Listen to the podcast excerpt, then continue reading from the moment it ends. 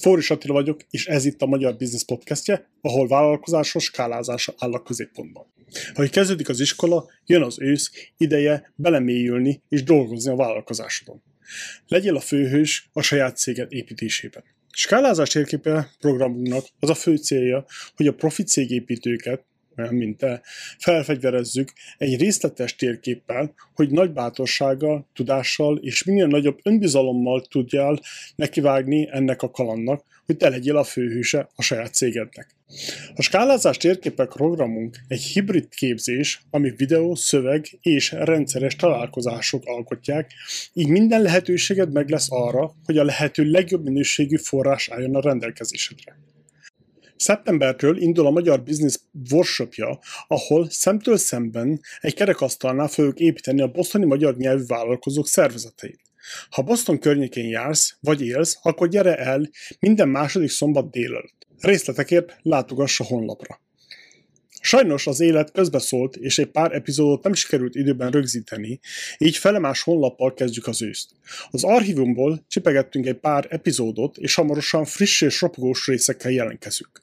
A további részletekért iratkozz fel sallagmentes hírlevelünkre, és kövess minket a Youtube-on, ezzel is segítve a vállalkozásod fejlődését. Ennyi szolgálati közlemény után, most pedig vágjunk bele. Figyelem, pikáns szavak elhangozhatnak, ha gyerek van a közeledben, tekerd le a hangerőt.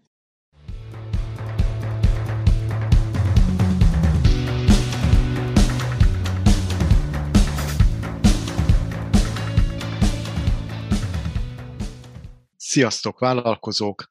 A mai vendégünk, ahogy már hallottátok, Wettstein Albert, a Mancs társalapítója. Ez egy nagyon fontos platform, már több mint 500 étterem, pékség és cukrászda, szálloda értékesíti kedvezményesen az aznap el nem adott jó minőségű ételeit. Mikor én erről először hallottam, borzasztóan tetszett. Elmesélnéd nekünk, hogy honnan jött ez az ötlet? Alapvetően ez az ötlet egy olyan dolog, ami szerintem már nagyon sok mindenkinek motoszkált jó ideje a fejében, hiszen mindannyiunkat szerintem, vagy sokunkat zavarhat az ételpazarlás, és ez egy olyan dolog, amit akár a nagyszüleink vagy a szüleink is mindig elmondanak, hogy az étel az, az érték, és hogy azt ne dobd ki, vagy bánjál vele tisztelettel. Mindenkinek különböző okai vannak erre, hogy van akinek a történelmi tapasztalat, vagy a háború, vagy az éhezés miatt van különösen nagy értéke az ételnek, vagy egyszerűen csak anyagi okokból. Mindenesetre egy érzelmi kapcsolódásunk van az ételhez, és nekem is, meg a társaimnak is ez így megfogalmazódott, hogy, hogy, hogy ezzel valamit kéne kezdeni, hiszen elképesztő méreteket ölt a pazarlás, itt Európában, de Amerikában végképp, vagy akár meglepő módon az afrikai országokban is, ahol éhezés van, még ott is nagy arányú a pazarlás, ami egy ellentmondás, hiszen, hiszen több étel dobunk ki, mint amivel a, a világ összes éhező emberét igazából el lehetne látni. Ez egy nagyon zavaró, bosszantó dolog volt, és azon kezdtem el gondolkozni, hogy egyetemistaként én mit tudok ezzel kezdeni, és velem párhuzamosan az alapító társaim is ugyanerre a, a, a gondolatra nem ugyanezzel kezdtek el foglalkozni. A Botonnak, például az egyik társamnak az volt egy ilyen érdekes tapasztalat, hogy gimi után, amikor mentek egy pékségbe, akkor látták, hogy zárás körül mindig egy nagy szemetes zsákba összegyűjtve dobják ki azokat a egyébként aznap készült jó minőségű ételeket, amiket nem tudtak eladni. Uh-huh. Egyszerűen bosszantó, felháborító dolog szerintem ez, és akkor megfogalmazódik, hogy hát akkor én annak még örülnék, vagy jutassuk el valahova, vagy legalább, ha, ha nem is tudja ingyen felajánlani, akkor, akkor legalább a, a veszteségét tudja azzal csökkenteni, hogy féláron odaadja. Ugye ezt sokan csinálják is, már pékségek, uh-huh. üzletek is, hiszen látjuk a leárazott termékeket, viszont nincsen rendesen ez az információ eljutatva az emberekhez, hogy sétálok hazafelé, akkor nem tudom, hogy melyik üzletben van e, ilyen ajánlat. És igazából ezt az információt gondoltuk, hogy jobb, modernebb módon kéne eljutatni az emberekhez, e, kiegészítve azzal, hogy, hogy megmutatjuk ennek a, az elképesztő jelentőségét a, a környezetvédelem szempontjából, és hát ebből nőtt ki a muncs. Fantasztikus milyen évet írunk, amikor mindez megfogalmazódott, és mondhatod, hogy egyetem alatt milyen egyetementi egyetemre is együtt jártatok, vagy a társaság máshogy verődött össze? Két éve, közel két éve alapítottuk a, a vállalkozást, így valahogy hasonló időtájt májusban találkoztunk először. A vállalkozást négyen alapítottuk, hárman ugyanarra az egyetemre jártunk, a Corvinus Egyetemre, Bence, alapító társam, aki épp az imént megzavarta az adást a hívásával, ő pedig Angliába járt a Warwicki Egyetemre, és igazából tényleg hasonló, mindannyian közgazdász hallgatók voltunk, de az is közös volt bennünk, hogy nem elégettünk meg azzal, hogy, hogy, hogy legyünk jó közgazdászok, vagy üzletemberek, hanem minden mellett valami hasznosat és jót is tegyünk a környezetünkkel. Ez ugyanolyan fontos volt számunkra, és ezért éreztük azt, hogy nekünk együtt érdemes vállalkozást indítani. Volt bármi tantárgy, ami ezt generálta, valami olyan tantárgy, ahol vállalkozást kellett összehozni, vagy egész egyszerűen ti csak jártatok a saját szakotokra, és azt mondtátok, hogy mi ezt meg akarjuk csinálni?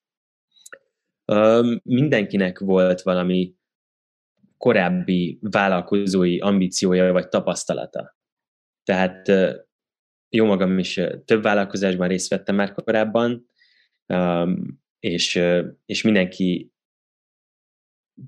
több-kevesebb sikerrel már indított vállalkozást, mielőtt a muncsal elkezdtünk volna foglalkozni, úgyhogy, úgyhogy ez egy ilyen, ilyen evidencia volt, hogy mindenki úgy tekintett magára, hogy, hogy ilyen az érdeklődése, és nyilván mindenkinek más gyökerei vannak, hogy, hogy ki miért vállalkozik, van akinek ez családi példa, van akinek ez valami pozitív tapasztalat, vagy egy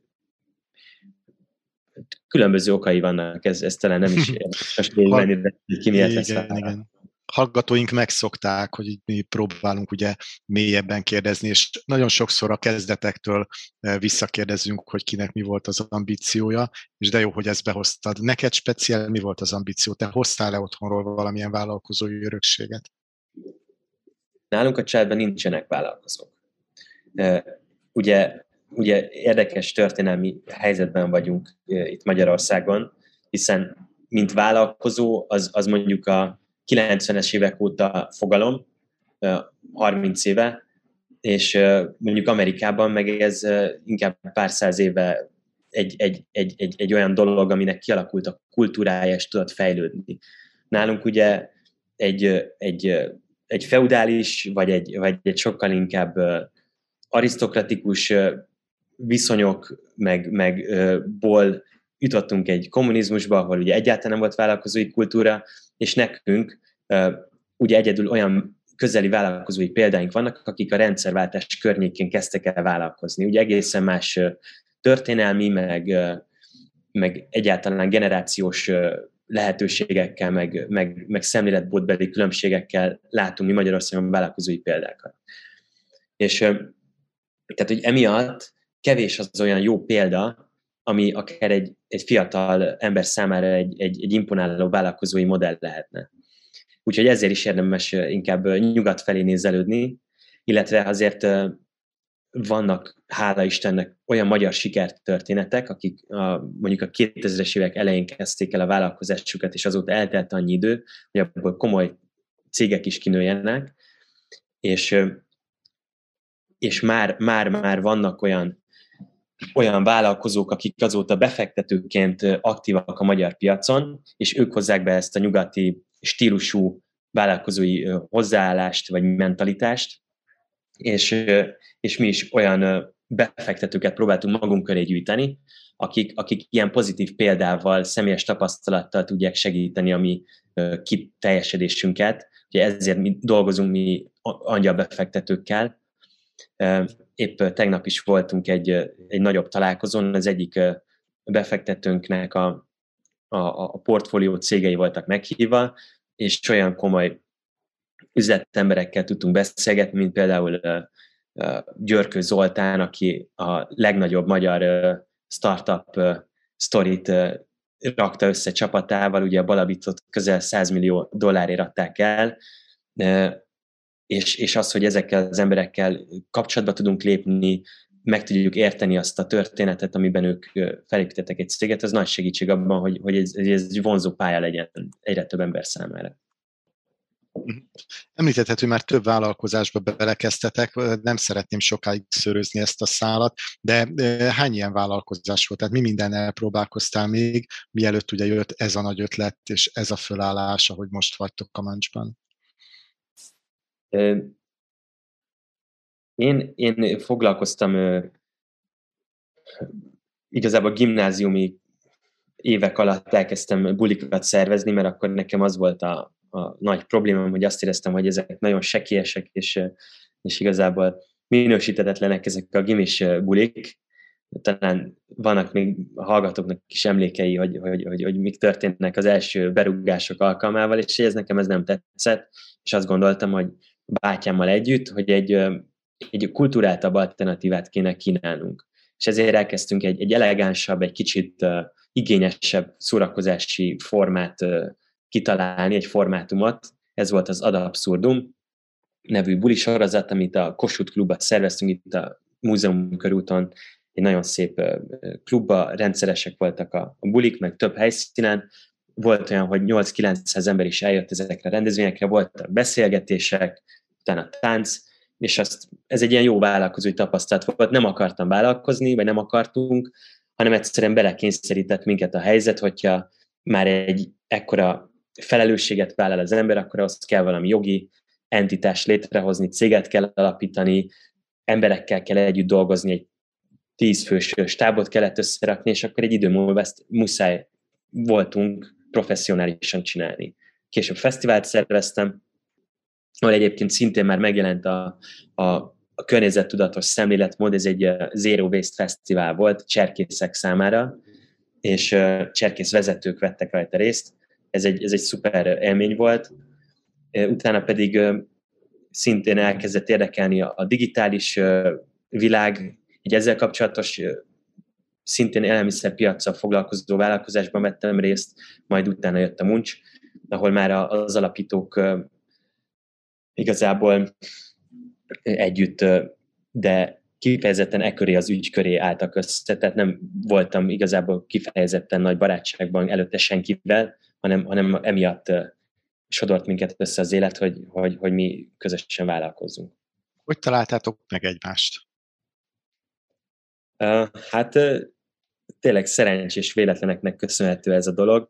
Én Bencét onnan ismertem az egyik üzlettársamat, hogy egy barátomnak a lakótársa volt Londonban, és egy-egy ilyen balatoni sörözgetés alkalmával jöttünk rá arra, hogy mind a ketten hasonló érdeklődésűek vagyunk, és elkezdtük egymást néha felhívni, vagy megkeresni különböző vállalkozási ötletekkel.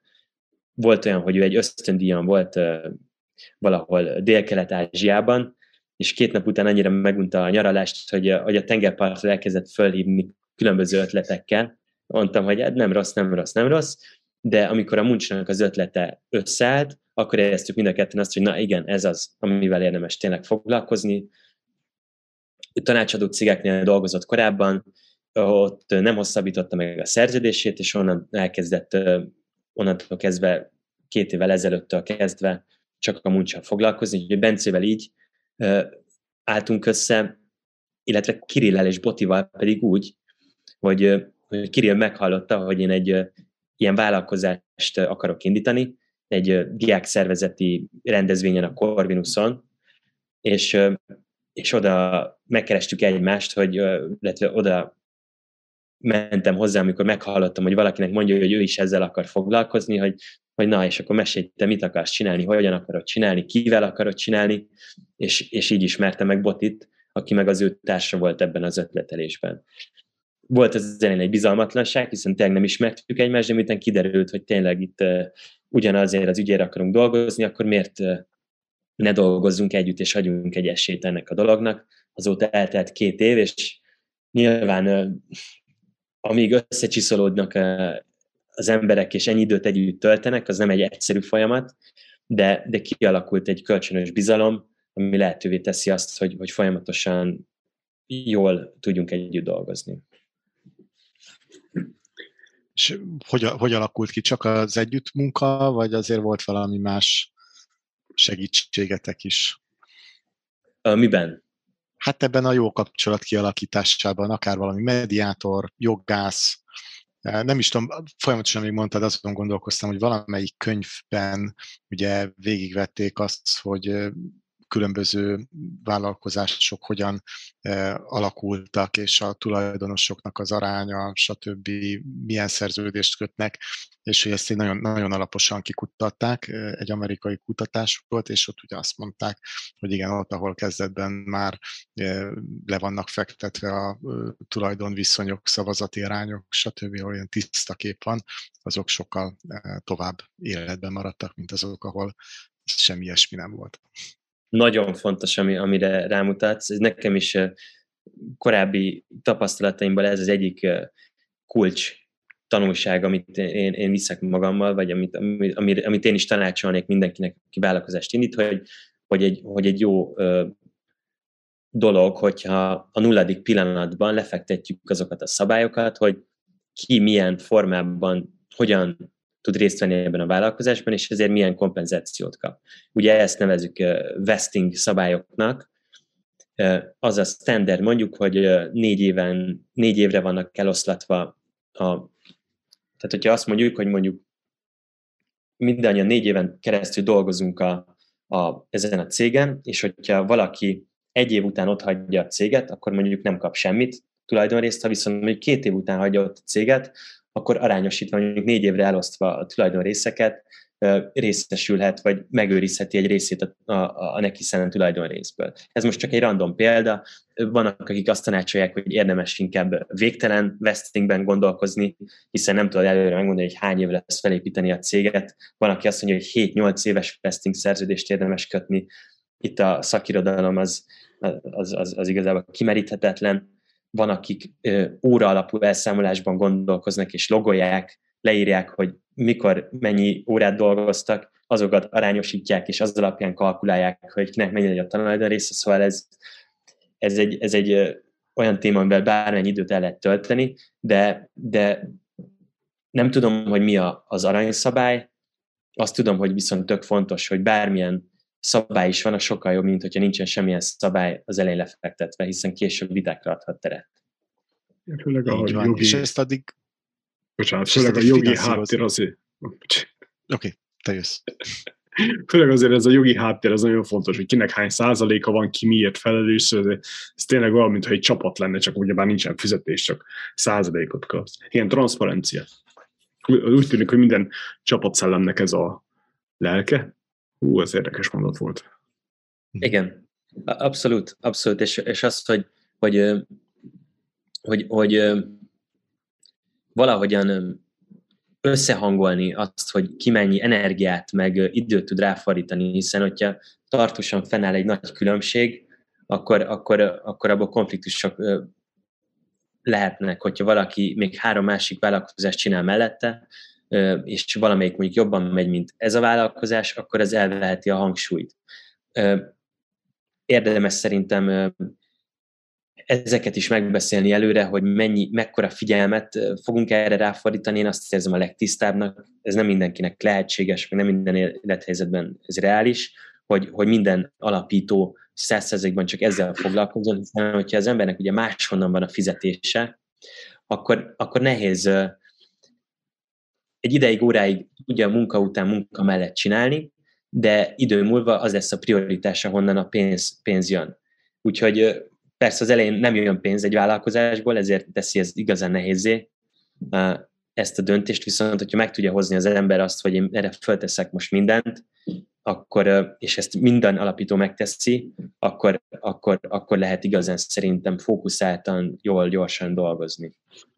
Igen, az én problémám ezzel az egésszel az, hogy, hogy amit nem tudtam még meghekkelni, hogy hogyan idézőjelben büntetsz valakit, hogyha nem csinálja azt, amit megígért, amit ben megegyeztetek, stb. stb. Hiszen kirúgni valakit az egyszerű, de helyette valaki más találni, az viszont borzasztóan nehéz. Akkor elveszed tőle százalékot, vagy mivel nincsen pénz, nincsen anyagi vonzata a dolognak, nehéz, nem tudom, nem Nagyon büntetni, csak, csak nem fegyelmezni, vagy nem is tudom, hogy, hogy, nem, hogy fogalmazzak, hogy ne legyen bántó. Meg kell hát, találni a belső motivációt talán, tehát hogyha így, ilyen nehezen tudunk rá valamit mondani, akkor hát, ki, persze, kit mi persze, motivál? Meg, meg mondhatjuk azt, hogy, hogy, hogy itt a, az a fontos, hogy legyen egy, egy pozitív ösztönző, ami miatt közösek az érdekek, és érezze mindenki azt, hogy, hogy az ő bele kell rakni a munkát, de nyilván ez, ezek,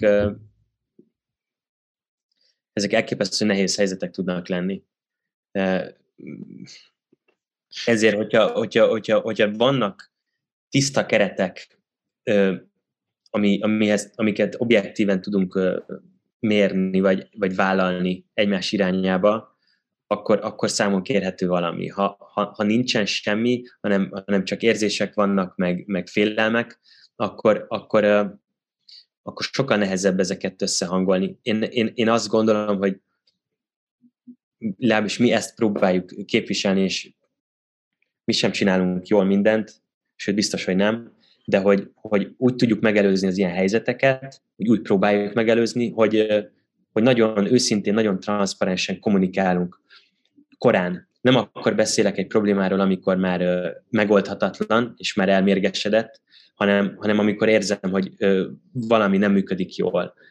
Ezért szervezünk mi olyan beszélgetéseket, hogy vanon van, hetente visszajelzést adunk egymásnak.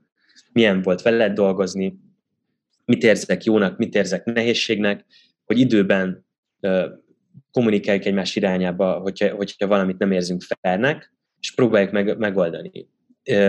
Mert sokszor annyi dolog van, hogy egyszer nincs idő arra, hogy, hogy, hogy normálisan elmondjuk, visszajelzést adjunk, vagy nincsen idő arra, hogy reagáljon rá a másik. Tehát ez, ezek így el tudunk menni egymás mellett. Ez, ez az egyik módja, és az, hogyha meg, hogyha meg már teljesen felborul az egyensúly, akkor, akkor az pedig azért jó, hogyha, hogyha, hogyha előre le vannak fektetve a szabályok, mert akkor nem jogi úton kell ezeket a vitákat lefolytatni, hanem ha, ha reflexióval be tudja látni mind a két fél, hogy, hogy itt valami nem működik jól, akkor, akkor, akkor legalább, és, és fair módon kompenzálva van az korábban beletett egyébként nagy munkájáért, akkor, akkor ezek még mindig talán könnyebben megoldható problémák, mint amikor ott kell kitalálni, hogy most akkor mindenkinek igaza van, és, és akkor nem lehet igazából megállapodni.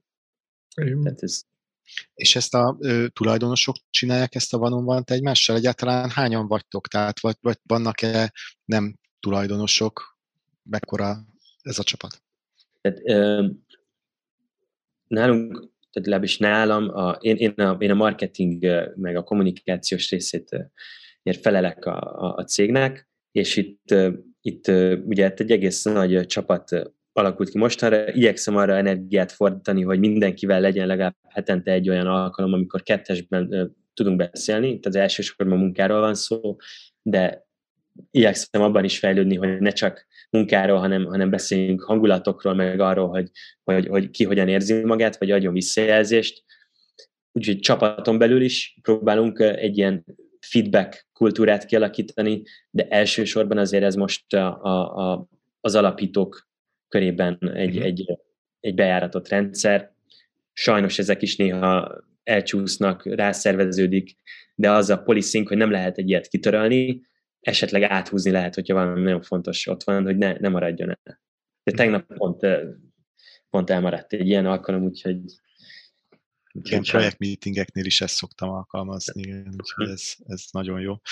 Oké, okay, de még mindig beszéljünk a kezdetekről, ugye azt már te is említetted, hogy eleinte nem jön pénz, ugye ezt az egész indulást finanszírozni kell. Hogyan kezdtétek? Mik voltak a tényleg legesleges lépések? Jó, a nulladik lépés az volt, hogy megvolt ez a vesting szerződés, de akkor mi volt, mi volt az első lépés? Hogyan indult be? Hogy lett meg az első egy, kettő, tíz partner, meg az első tíz-száz ügyfél mindehez az egészhez? Tehát, hogy, hogy, hogy, hát igen, hát az első, az első lépéseket mindig szerintem az alapítónak kell megtennie, mert hát akkor, akkor még, még, még még azt se tudja az ember, hogy pontosan hogyan és mit kell csinálnia, szóval nagyon meg kell érteni azt a problémát, ami, amivel elkezdett foglalkozni. Úgyhogy mi fogtuk magunkat Kirillel, Bencével, Botival, és elkezdtünk bekopogni különböző éttermekbe, és arról beszélgettünk velük, hogy itt keletkezik-e felesleg. Van-e olyan, hogy, hogy, hogy valami ételt elkészítenek, és nem tudják eladni, kidobják el, vagy, vagy mit csinálnak vele. És amikor szép lassan így elkezdett összeállni a mozaik, ez szép lassan ez mondjuk egy-két nap volt, mert utána már elkezdtünk egy mobil alkalmazás fejlesztéssel foglalkozni, egy prototípust készítettünk, és már úgy mentem az első étterembe, hogy, hogy már, már meg tudtam mutatni valamit, hogy egy, egy ilyen alkalmazást csináltunk, akkor, akkor, akkor minden hamarabb az volt a cél, hogy, hogy meg tudjunk állapodni éttermekkel. Itt elkezdtük kiosztani egymás között a szerepeket. Kirill volt a legjobb a salesben, nagyon jó abban, hogy kapcsolatot építsen emberekkel, fenntartson és, és értékesítse, vagy megértesse, elmagyarázza nekik, hogy mi is az a muncs. Így ő, ő lett a terjeszkedésért felelős alapító. Én, én, én vagyok az, aki a, a felhasználó szerzéssel, marketinggel foglalkozom a legtöbbet. Boti volt erős a, a, az informatikai rendszer elkészítésében, meg nagyon analitikus gondolkodási, úgyhogy, úgyhogy ő jelenleg a, a termékért felel, és Bence az, aki pedig minden szembejövő problémát, kihívást operatív, jogi és egyéb szempontból megold. Úgyhogy jelenleg ő egyébként, aki a CEO-ként a, a betölti ezeket az operációs feladatokat is. Úgyhogy így négyen elosztottuk a feladatokat, és, és utána pedig ráfeküdtünk arra, hogy legyen meg az első étterem, aki azt mondja, hogy neki kell ez a szolgáltatás. És akkor így szép lassan jött az első, elsőt a legnehezebb megszerezni, és utána már a többit egy kicsit könnyebb volt, de hát azért még mai napig minden egyes étteremnek a csatlakozásával sok munka van. Értem. Nagyon izgalmasan hangzik ez a, az applikáció fejlesztés. Ugye most is mindenki azt mondja, hogy az internetben kell gondolkozni, mint Vágási Feri a szomszédokban, de hogy akkor hogyan születik meg egy ilyen applikáció? Mennyire könnyű vagy nehéz ez? Kell ehhez egy külön informatikus? Vagy ezt bárki meg tudja csinálni? Applikációt készíteni nehéz. Hát, ez az igazság, hogy nehéz. Főleg jó applikációt készíteni nagyon nehéz tehát ez egy jelentős belépési küszöb. De azért nem azzal kell kezdeni szerintem, hogy amikor még az ember azt se tudja, hogy kinek mit akar eladni, hogy alkalmazást kezd fejleszteni sok millió forintért, hanem azért vannak egyszerű megoldások. Ez a Lean Startup módszertan, uh-huh. hogy lehető legegyszerűbb módon elkezdeni, akár egy, mi ugye egy Facebook csoportot, egy Facebook közösséget hoztunk létre, mi azóta is egy nagyon fontos felülete a muncsnak. Egy közösség vagyunk, nem csak egy, egy, egy vállalkozás, hanem egy, egy közösségi társadalmi vállalkozást akarunk építeni, és ennek nagyon fontos része, hogy több mint 30 ezer tagja van ennek a csoportnak. Ismerősöknek küldtük el, adjanak visszajelzést, osszák meg a tapasztalataikat, és ezt ugye meg lehet csinálni különösebb informatikai tudás nélkül. Érdemes akkor foglalkozni komolyabb fejlesztésekkel, amikor már nem azt mondom, hogy van egy product market fit, de legalább gyanakszik az ember, hogy, hogy, hogy, hogy ez kell az embereknek, meg a vevőknek. Van olyan történet, amit hallottam, hogy valaki akár tíz éven keresztül fejlesztett valamilyen informatikai szolgáltatást, anélkül, hogy ezt megmutatta volna bárkinek is, hogy nehogy ellopják közötletet, ugye. Uh-huh. És utána, amikor kikerült a piacra, és a fél életét meg a vagyonát ráköltötte, utána derült ki, hogy ezt nem is, nem is, nincs is erre valóban igény. Mi ennek az ellenkezője vagyunk, mi már akkor elkezdtünk értékesíteni valamit, amikor még nem is volt alkalmazás, de könnyebb, sokkal inkább így terméket fejleszteni a véleményem szerint, vagy így érdemes. Így van, így van, meg hát ugye ilyen mokapokat lehet csinálni, akár tényleg csak egyszerű képekben összerakni a vendéglátósnak azt is be lehet mutatni, hogy még nincs applikáció, de így fog kinézni, ha ide kattintasz, ez nyílik meg, ha oda kattintasz, az nyílik meg, és akkor ilyen mokapokkal is el lehet ezt magyarázni. De amit mondtál, az is fantasztikus, hogy tényleg közösséget építeni. Szerintem itt a elmúlt 60 valahány adásunkban rengetegszer elhangzott ez, hogy gyorsan fejleszteni, minimum viable product, ugye ez az MVP szemlélet a Lean Startupban, meg a közösségfejlesztés, úgyhogy gyakorlatilag ez nagyon jól illeszkedik mindabban, amiről eddig beszélgettünk. Um, nem akarom félrevinni a beszélgetést, de tanultam valamit, ami az egyik befektetőnktől az elmúlt két napban, ami, ami szerintem ide kapcsolódik, meg szerintem nagyon érdekes dolog. Ez a, igazából ez egy könyv, az a címe, hogy Seven Powers, és arról szól, hogy van hét olyan erőssége minden sikeres cégnek, ami, ami gyakorlatilag, amely erőknek a kihasználása tudja segíteni a piaci pozíciónak a megszilárítását vagy a növekedését. És ezek közül az egyik, ez a, amiről most akkor itt beszéltünk, ez a network economies, ami a, a, a közösségnek az erejéről szól, hogy hogyha közösséget tud építeni egy márka, akkor az, az tudja igazán erősíteni, vagy megkerülhetetlenni, vagy, vagy pótolhatatlanná. Uh-huh. Szuper. Hát szerintem ezt majd a könyvajánló részbe be is fogjuk tenni. Gyűjtjük ezeket a könyvajánlásokat, úgyhogy köszi, hogy ezt mondtad. És nem vitett félre egyébként a beszélgetést, mert a következő lőkus lépés az lett volna, hogy jó, hogyan szereztek akkor befektetőket, hiszen megvolt már az első eh, egy-két partner, volt egy közösségetek, skálázáshoz pedig kellett a pénz, de honnan? Hogy találtátok meg a befektetőiteket?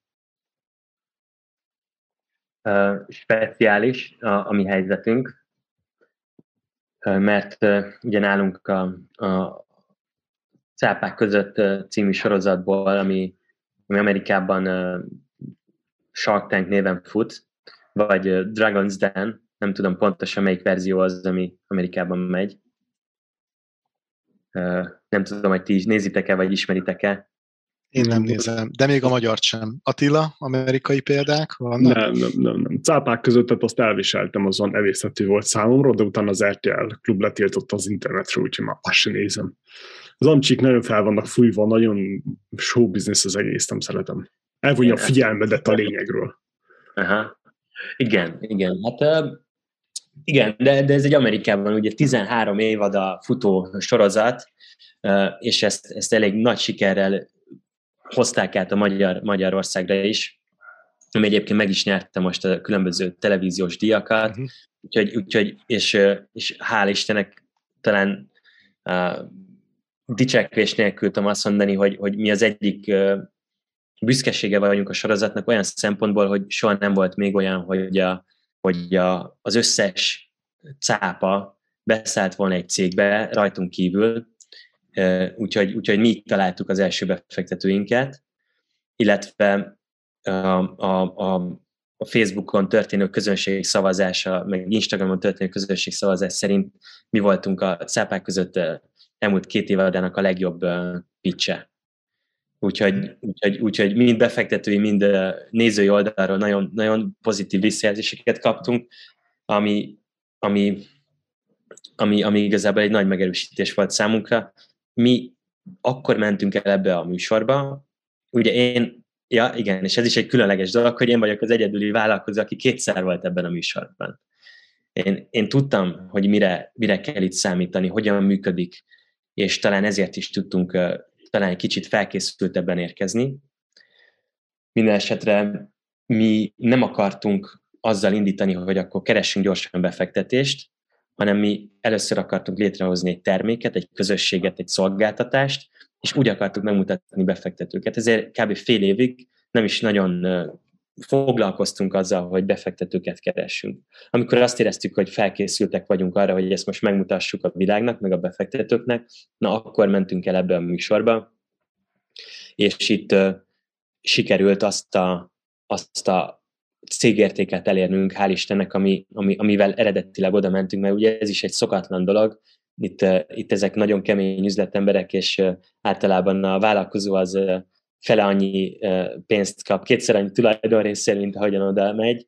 Szerencsére nem csak magunknak, hanem egyébként a, a befektetőknek pozitív hozzáállásának köszönhetően mi meg tudtuk őrizni ezt a cégértéket, amit mi elhittünk, és továbbra is azt gondolom, hogy egy fair cégérték volt. Itt ugye 300 milliós cégértéken szállt be ez az öt befektető. És ekkor csatlakoztak hozzá még más szakmai befektetők is. Itt megjeleníteni őket is, mert nagyon hálásak vagyunk az elképesztő segítségükért. A szápákon túl ugye hozzánk tulajdonosként beszállt a Ciriák László, aki a, a Vaterának az egyik korai befektetője volt. Ő volt az az ember, aki szintén amerikai bankárként dolgozott, sikeres befektetőként, majd hazaköltözött Magyarországra, és ő volt az, aki igazából ezt a startup angel investing, meg VC kultúrát elkezdte Magyarországon is behozni. És ő, ő, ő megbízott bennünk, és ő is beszállt ebbe a körbe, valamint egy svéd befektető, aki meg pontosan tudta, hogy, hogy itt a fenntarthatóságnak már ugye Nyugat-Európában egy elég fontos piaca van, és ő ezért csatlakozott a Muncshoz is.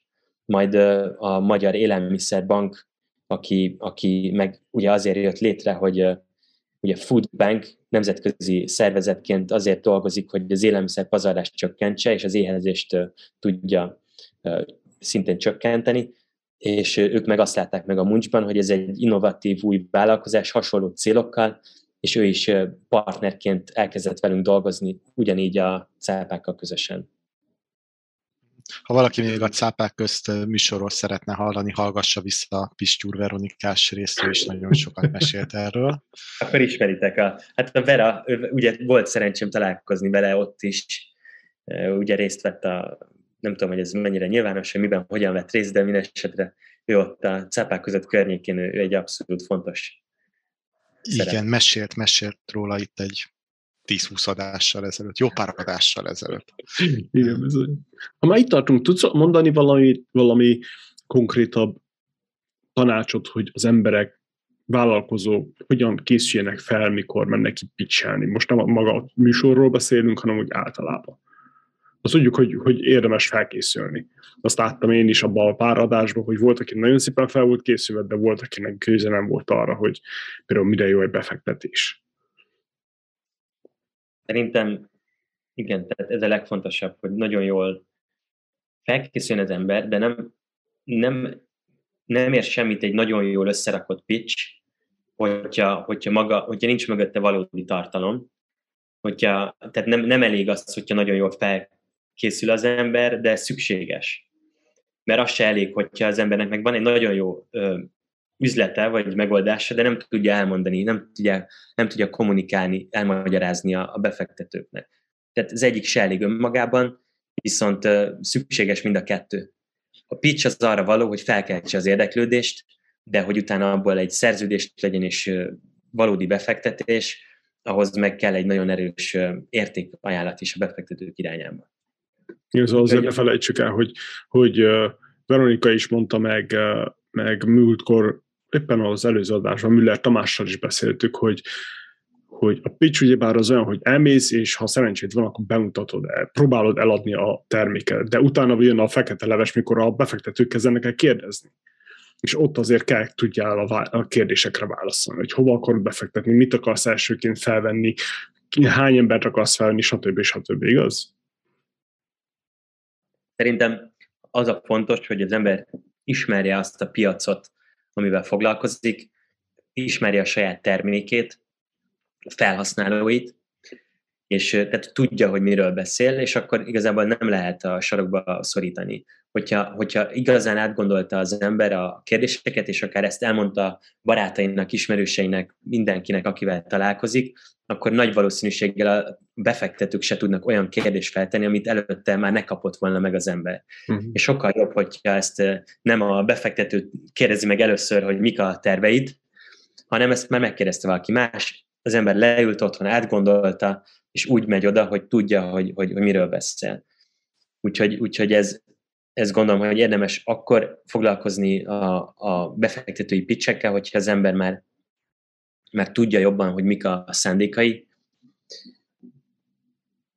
Aztán persze sohasem lehet tökéletesen felkészült az ember, tehát azért, azért az is a, a lónak a túloldala az az, hogy amiről beszéltünk, hogy valaki tíz évig csinál valamit, hogy, hogy igazán ismerje, mert hiszen minél többet foglalkozik vele az ember, annál jobban rájön, hogy mennyire komplex a probléma, vagy mennyire nem ismeri.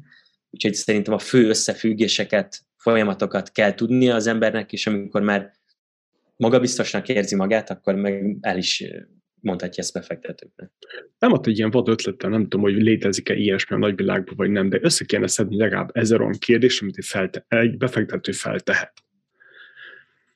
Ilyen kis könyvbe, hát, vagy valami hasonlóba, ilyen checklistába szépen kategorizálni, és akkor itt van, hogy tessék, fog meg, vagy bemész a boltba, megveszed a könyvet, és akkor ilyen van, idő, van hely, hova leírni, meg hasonló, és az emberek készüljenek fel. De azért igen, ez így nagyon nehéz, hogy csak, oké, okay, vajon mit fognak kérdezni? Szóval ez ilyen, hú, az meg.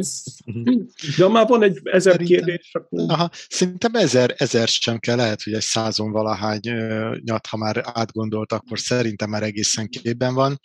Ennek az adásnak a, a Facebook posztja alatt szerintem kezdjünk el egy ilyen kommentháborút, és, és kezdjünk el mit szóltok. Ez szuper, szuper ötlet, és akkor elárulok valamit, amit még sehol nem mondtam senkinek, de hogy annyira idevág, hogy azt, hogy, hogy ugye itt a cápák közöttben mi sikereket értünk el, azért sok dolognak volt köszönhető. De többek között azért annak is, hogy mi leültünk előtte Kirillel, egyébként is a kedvenc sorozatunk volt ez, végignéztük az adásokat, és leírtuk, hogy mit kérdeznek a cápák. Ez nincsenek csodák, tehát hogy ugyanazokat kérdezik igazából a befektetők. Minden befektetőt hasonló dolgok érdeklik, és ez, ez egy nyilvános dolog, ez, ez, ez csak kevesen veszik azt a fáradtságot, hogy, hogy beleüljenek a, a cápáknak a székébe. Mert mindenki vállalkozói szempontból próbálja meg a saját termékét pozícionálni vagy magyarázni. De hát a befektetőket a befektetői szempontok érdeklik. És sokszor ezért a vállalkozókat meglepi, amikor a befektető befektetői kérdéseket tesz fel, de hiszen ez a dolga. Tehát szerintem az a legfontosabb, hogy akár nézzünk meg ilyen részeket, le lehet írni ezeket a kérdéseket, vállalkozókat meg lehet kérdezni, hogy tőle mit kérdeznek, és hogyha az ember belehelyezkedik az ő pozíciójukba, vagy akár egy, megkérjük az édesanyánkat, hogy, hogy kérdezzen olyanokat, mint a befektető, akkor, akkor kicsit közelebb van az ember ahhoz, hogy könnyebben meggyőzzön befektetőket. Ú, ez nagyon tetszik, amit felhoztál, de ugyanez a alap elmélet vonatkozik a vásárlókra is. Ugye bár te, mint, mint vállalkozó, te szereted a termékedet, de meg a saját cégedet, de nem biztos, hogy a vásárlók is, a, a kliensek is ugyanúgy gondolnak, ér, főleg, hogy éreznek azzal kapcsolatban valamit. Ez amikor megkérdezed, akkor jön a fekete leves, hogy hú, oké, okay, ezen is kell dolgozni, azon is kell dolgozni. De ugyanez vonatkozik a, a csapatra is. Mindegy, hogy most főállásban dolgoznak neked, vagy beszállítók, ugyanúgy, ők nem biztos, hogy ugyanúgy látják, mint te, és igen, ahogy az elején beszéltünk, hogy alapítóként le kell ülni, és őszintén kitálalni a fekete levest, az, az minden egyes területre vonatkozik. Szóval egy problémát több szempontból kell analizálni. Sőt, nem, nem ritkán fordul elő olyan, hogy, hogy az ember azt gondolja, hogy nekem van egy szolgáltatásom, amit ők és ők, nekik csinálom, és ezért használják. Aztán, hogyha az ember elkezd ezzel komolyan foglalkozni, akkor kiderül, hogy teljesen más célcsoport, teljesen másra használja. Például az a példa jut eszembe, amiről hallottam, hogy van egy tisztítószer, amit mi Magyarországon arra használunk, hogy felmossuk vele a padlót, és a világon összes mindenhol máshol ezt WC tisztításra használják. Valamiért kialakult az, hogy, hogy itt Magyarországon mi ezt a tisztítószert erre használjuk, és akkor utána a gyártó, akkor jó, hát akkor átcímkézte, hogy ez erre való és ugyanúgy máshogy pozícionálja ugyanazt a terméket, és lehet, hogy, hogy sokszor az ember így kitalál valamit, hogy ilyen, ilyen alakú kockákat akarok, mit tudom én, olyan célra használni, és kiderül, hogy, hogy az emberek azért veszik meg, mert nagyon jó, mit tudom én, könyvalátétnek, most teljesen hülyeséget mondok, akkor, akkor kell az a rugalmasság, hogy akkor, hogyha könyvalátétnek használják az emberek, akkor, akkor átírom a címkét, vagy, vagy át gondolom, hogy kinek is adom ezt a szolgáltatást. Uh-huh. Egyébként nekem egyből a fazékba.hu jutott ezt szembe, szerintem Gyulai Tibor is mesélt erről, hogy, de arra emlékszem, hogy mi is ebbe belefutottunk, hogy amit azt hittük, hogy majd kinek szeretnénk ezt árulni, különböző objektív okokból, az nem ment, és teljesen más célközönségnél lett uh, sikeres uh, vagy indult el a dolog, úgyhogy igen, erre azt hiszem, hogy elég sok példa van. Na de, a múltról beszéltünk, ugye még ott hagytunk titeket a vállalkozásban, hogy éppen szereztek új befektetést, megkaptátok a befektetést. Hol tartotok most? Mi a cégnek a jelene? Hányan vagytok? Egyáltalán mire ment el ez a sok befektetett összeg? Most, hogy sok vagy kevés, ezt ugye mindenki maga dönti el, vállalkozó oldalról kevés, hogyha Igen. valakinek oda kell adni, akkor sok. De mégis, mire költöttétek, és ez mekkora növekedést tett lehetővé? Hát, mi nagy csapattal dolgozunk. Sokan meg is lepődnek rajta, hogy miért van az, hogy egy ilyen korai fázisban 21-en vagyunk.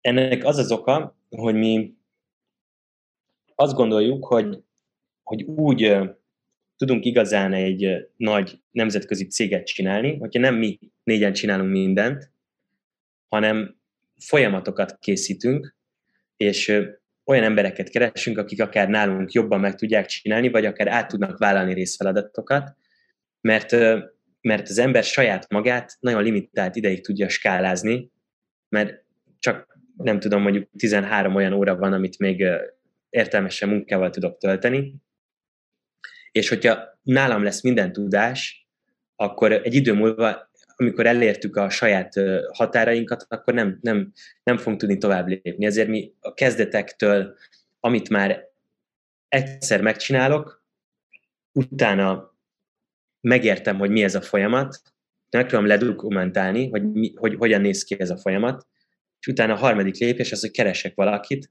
aki meg tudja azt csinálni. Azért, hogy utána a kreatív energiáim arra menjenek el, hogy ne ugyanazokat a feladatokat csinálom újra, hanem új folyamatokat, új csatornákat, kísérleteket tudjak kitalálni. Amit egyébként az alapítókon kívül nagyon kevesen tudnak csinálni, mert azok a, az a felhatalmazás, az a szabadság, ami egy alapítónak van, a sosem lesz meg egy, egy alkalmazottnak.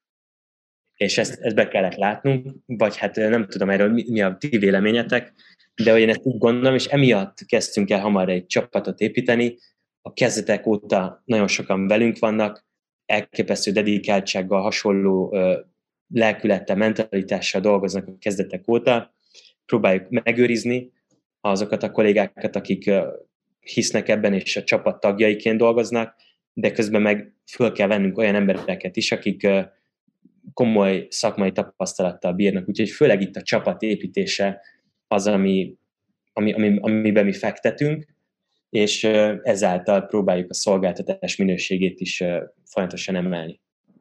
De mivel megszólítottál minket, én azért árnyalnám ezt a dolgot.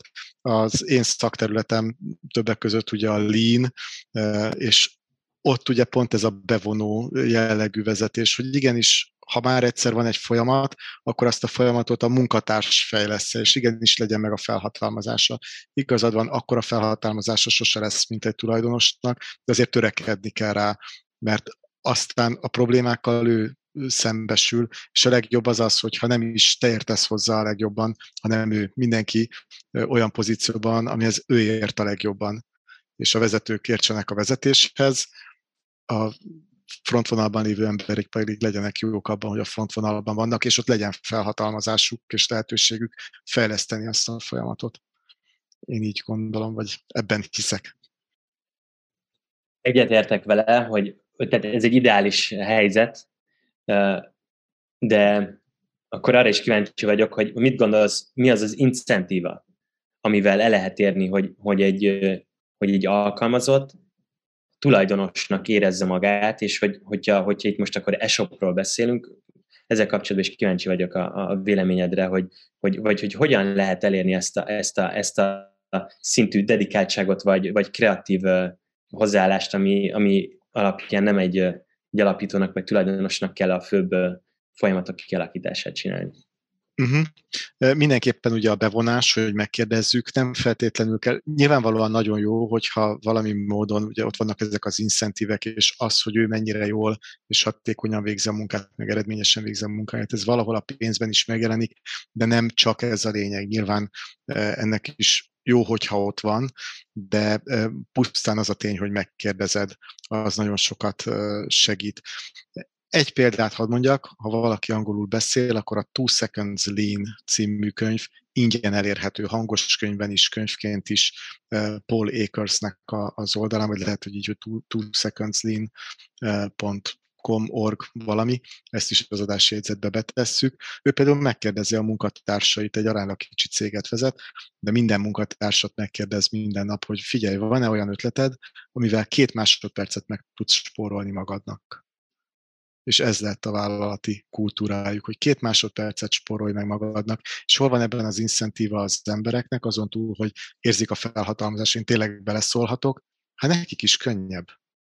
Nem kell azt a sok hülyeséget megcsinálni, le van írva egy SOP-ba, és mindig azért ütik a fejemet, hogy miért nem úgy csinálom, amikor én tudok egy jobbat. Hát most meg van kérdezve, és ő maga alakítja ki a saját folyamatát, nyilván a megfelelő jóváhagyásokkal, mert nagyon sokszor, amikor valami le van írva az SOP-ba, annak van valami nagyon jó oka, és azt persze de nem, nem látod, hogy miért kell, na de belefutottunk már abba, ahol ez nagyon is kell, és mindig kell, de van, ahol meg egész egyszerűen úgy maradt, mert így szoktuk, és már nincsen semmi értelme, ő pedig ezt nyugodtan ki tudja venni megfelelő jóváhagyások után és tetszik. A, ugyanakkor ott a másik oldal a dolognak, hogy a, ugyebár a kommunikáció. Az, hogy megengedjük el, hogy például egy másik uh, department, másik, osztály, funkció. másik osztályjal kollaboráljanak együtt. Vagy akár egy, ugyanabban a cégnek, ugye vannak ilyen, ilyen leányvállalatok, akik akik tulajdonában vannak több cég, és hogy egyik cég a másikkal tudjon beszélni. Nagyon híres sztori erre fel a Procter Gamble hatalmas cég, rengeteg brandeket vásároltak fel, és vásárolnak fel mai napig. És mégis ők voltak az utolsó. Ja, igen. Procter Gamble ő tulajdonosa a Duracelnek és az Oralcare, ilyen Oral B-nek. És ők volt az utolsók, akik kihozták az elektromos fogkefét. Szóval ennyire nem volt kommunikáció kettő között. Pedig ott volt hatalmas cég, hatalmas büdzsé, de no kommunikáció. Nem volt meg az a meghatalmazás, hogy oké, okay, gyerekek, menjetek, csináljátok. Próbáljátok ki, rakjatok össze MVP-t, nézzétek meg, hogyan működik. Szóval ez is megvan, ha a, a, benne van a kosárba. Hogy egyszerűen meg kell mondani nekik, hogy ezt várjuk el. Meg hát ugye a bizalom. Ez, ez szinte nem is kell kitérni rá. Bizalom nélkül nincsen emberi kapcsolat. Se üzleti, se baráti, se családi, se semmi. Ezt, ezt megköszönöm nektek, mert, mert én ezt fogom magammal tovább vinni, hogy első dolgom lesz, hogyha beszélek a következő meetingen valamelyik kollégámmal, meg fogom kérdezni, hogy mivel tudnánk időt spórolni. Ezen, ezen, ezen mi sokat szoktunk gondolkozni. Van ez a van erre egy törvény, Parkinson törvénye, ami arról szól, hogy, hogy, a, hogy, a, hogy a munka mindig kitölti a rendelkezésre álló időt, vagy, vagy éppen nem is tudom pontosan, mert itt van, aki azt mondja, hogy nem erről szól, hanem arról szól, hogy, a, hogy, a, hogy az alkalmazottak vagy a csapat méretével arányosan mindig nő az elvégzendő munka. Ez, igen, és hogyha mindenki, mindenki azon gondolkozna, hogy hogyan tudja a saját munkáját hatékonyabbá tenni, és neki ez a felelőssége, akkor talán ezeknek a törvényeknek ellenébe tudunk menni egy kicsit, Uh-huh. Erről kíváncsi hogy ez, ez, ez, ez hogy, hogy, hogy látod ezt? Igen, és nem azzal a céllal egyébként, hogy gyorsabb legyen, mert ugye a másik dolog, és itt tényleg ez a hihetetlen, hogy, hogy, hogy mondjuk, tanítjuk ezt, mások meg mást mondanak, látszólag ellentmond egymásnak, mert ugye maga az, hogy van rá idő, hogy azt, amit viszont meg kell csinálni, azt jól megcsináljuk, az viszont egy jól befektetett idő vagy munka, ez pedig a, a minőségköltségeknek a jófajta költsége, hogyha hagyjuk azt, hogy, hogy azt, amit meg kell csinálni, szépen meg tudja csinálni, és ne kelljen rohanva, kutyafutában, hibákkal csinálni, mert akkor az meg nyilvánvalóan nem lesz jó.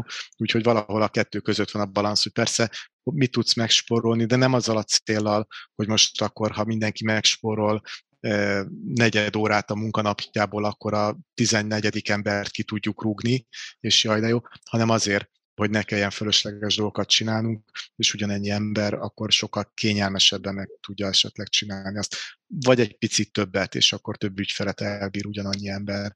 Tehát ennek is a csomagolása, vagy a kommunikáció az nagyon fontos, hogy nem azért, hogy jaj, mert akkor ezen is spórolni akarunk, hanem ezzel is jobbak akarunk lenni, vagy meg tudunk felelni a, a éppen jövő kihívásoknak. Még ez az, ami így, enne, ezzel ellentétben szokott lenni, de én úgy érzem, hogy föl lehet oldani ezt az ellentétet, hogy attól még kell elég időt hagyni, és nem szabad azt, hogy mindent ilyen ezred másodpercre kicsiszóljunk, vagy legalábbis nem ezekben a emberekkel foglalkozós, meg kreatív munkákban lehet, hogy vannak olyan gyártási folyamatok, ahol ezzel, ezzel nagy dolgokat el lehet érni, de azért a mancs az messze nem ilyen. Ezt hívják innovációnak, nem? hogy egyszerűen innoválsz. És mindent innoválsz, nem csak a technológiát, nem csak a termékedet, hanem a folyamatokat a cégen Folyamat. belül, a managementet, a marketinget, a PR-t, a bla bla bla bla bla. Mindent innoválsz. És akkor egyszerűbbek lesznek a dolgok, gyorsabbak, olcsóbbak, és akkor azokat az erőforrásaidat tudod másra fektetni. Megint innoválásra. Nekem eszembe jutott egy, szintén egy kérdés, ha már átmegyünk ebbe a ebbe a formátumba, ami szerintem számomra sokkal hat, érdekes. Eh, hogy eh, ugye beszéltél korábban arról, hogy, a, hogy, hogy, hogy, a, hogy nem, nem csak a delegálás, hanem az is fontos, hogy, hogy, a, hogy, a, hogy a, az az ember, aki csinálja a folyamatot, az alakítsa ki a folyamatot. Itt mit gondoltok arról, hogy, a, hogy mondjuk egy menedzsernek, vagy egy startup alapítónak mennyiben, mondjuk, hogy arányokról beszélünk, vagy ilyen hüvelykúj szabályokról, mennyiben, hány százaléka mondjuk a munkájának az, hogy, az, hogy, hogy, hogy ő csinál dolgokat, és hány százalék az, ami, amiben pedig menedzsmenttel foglalkozik, és, és kommunikál, ellenőriz, delegál. Mi, mi lehet az ideális arány?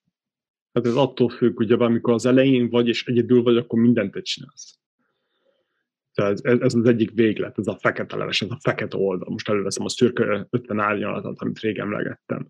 Az ideális az, hogy ugyebár átmész a fehér oldalra, következő 5-10-15 évben, most attól függ, hogy mennyire vagy ügyes, hogy mennyire olyan, amilyen a céged, meg a, meg a industry, de idővel delegálni akarsz. Mikor minél magasabb a, a piramis, ugyebár minden egyes cég piramis formája van, van alacsonyabb piramis, van csúcsosabb, van szélesen keskenyebb, de minden cégnek piramis formája van.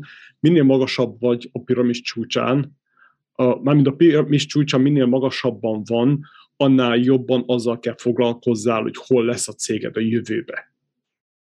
Ami borzasztóan nehéz munka. Hiszen nézzük meg, a nagy cégeket, most a trillió dolláros cégeket beszéljük, ők vannak ugye bár ez a fehér árnyalat, Elon Musk, Jeff Bezos, stb. stb. Ők például a jövőbe élnek fejbe. Ők már úgy látnak mindent, hogy hogy lesz 5-10-15 év múlva, mert csak úgy tudod a stratégiákat kialakítani hogy mit kell most csináljál, jövőre csinálják, két, három, öt év múlva csináljál, nagy valószínűséggel, hiszen senki nem tudja megjósolni a jövőt, de nagy valószínűséggel mivel kell te foglalkozzál ahhoz, hogy 15 év múlva az a cég elérje azt, amit te most megálmodtál. Ami nagyon nehéz, hiszen nem tudjuk, hogy mi lesz holnap. Csak tudjuk azt, hogy valószínűleg az elmúlt 15-20-30-40 évünk alapján, attól függ, hogy hány éves vagy, mi fog történni holnap. De senki nem tudja megjósolni. Kicsit filozófikus az egész, de nehéz nehéz, és ez az, ez az, ez az árnyalat, amin keresztül kell menni. Ugye bár az elején felveszel egy-két embert, legyen azok freelancerek, vagy beszállítók, vagy akár kicsodák, akkor rögtön már csak egy kicsit elfoglalkozol a cégbe, csak 90%-kal a céggel. Utána jön a következő 80%, 70, 50, 40, stb. stb. És akkor, ha minden igaz, akkor oda jutsz, hogy csak azzal foglalkozol, hogy hogy fog kinézni a cég a jövőbe, és hogy hogyan fogod azt elérni. Remélem ez így érthető volt. Igen, csatlakozok hozzá. Én is úgy érzem, hogy, mi, hogy, hogy aránylag hamar ennek közelítenie kell a száz százalékhoz, mármint az, hogy, hogy csak a, a, a delegálás és, és kevesebb az, ami tényleg effektíve a te válladon van. Igen, másképp, másképp nem lehet, mert tényleg az, hogy, hogy a cég az hol fog lenni tíz év múlva, azt senki nem tudja megmondani. A befektetőt azt nem érdekli, ide, ide, idézőjelben nem érdekli, ő abban érdekelt, hogy a cég sikeres legyen, és a befektetett összegért bizonyos százalék visszatérüljön. A munkavállalók azok úgy vannak vele, hogy oké, okay, oké, okay, szeretek itt dolgozni, de bármikor elmehetek egy másik céghez dolgozni, Úgyhogy maga a cég, az, az te vagy a lelke, te vagy az agya, és ezt csak te tudod megcsinálni. Persze jó, hogyha vannak körülötted olyan emberek, befektetők, vállalkozók, tanácsadók, akik segítenek benne, és megvan az a jó indulat, hogy segítsenek, és, és okosak, és talpra esetnek. De ezt csak te tudod csinálni. Köszönöm a ezt, ezt a Egyébként kérdést, de abszolút, abszolút hasznos, meg érdekes gondolatok ezek, amit mi köszönjük ezeket a kérdéseket, akkor még egy ilyen soha nem mondtuk még szerintem adásban, ezen mi is gondolkoztunk, formátumok harca, ugye mi elkezdtünk téged kérdezni, te is kérdezel minket, mi is gondolkoztunk ilyen jellegű formátumon, hogy, hogy, hogy lehet kérdezni, és nagyon, nagyon örülünk, hogy ö, te is kérdezel, és akkor mi is elmondhatjuk. Itt-ott, vendég igen, itt-ott elmondhatjuk a véleményünket. Ö, Erről ne térjünk le erről az útról, nyugodtan kérdez még. Azért nekem is van még kérdésem, ugye a befektetésről beszéltünk, azt megtudtuk, hogy aránylag nagy csapattal dolgoztok, ami szerintem tök jó, mert akkor több szem többet lát, jobban tudjátok alakítani ugye a folyamatokat. Mögötted egy manch.hu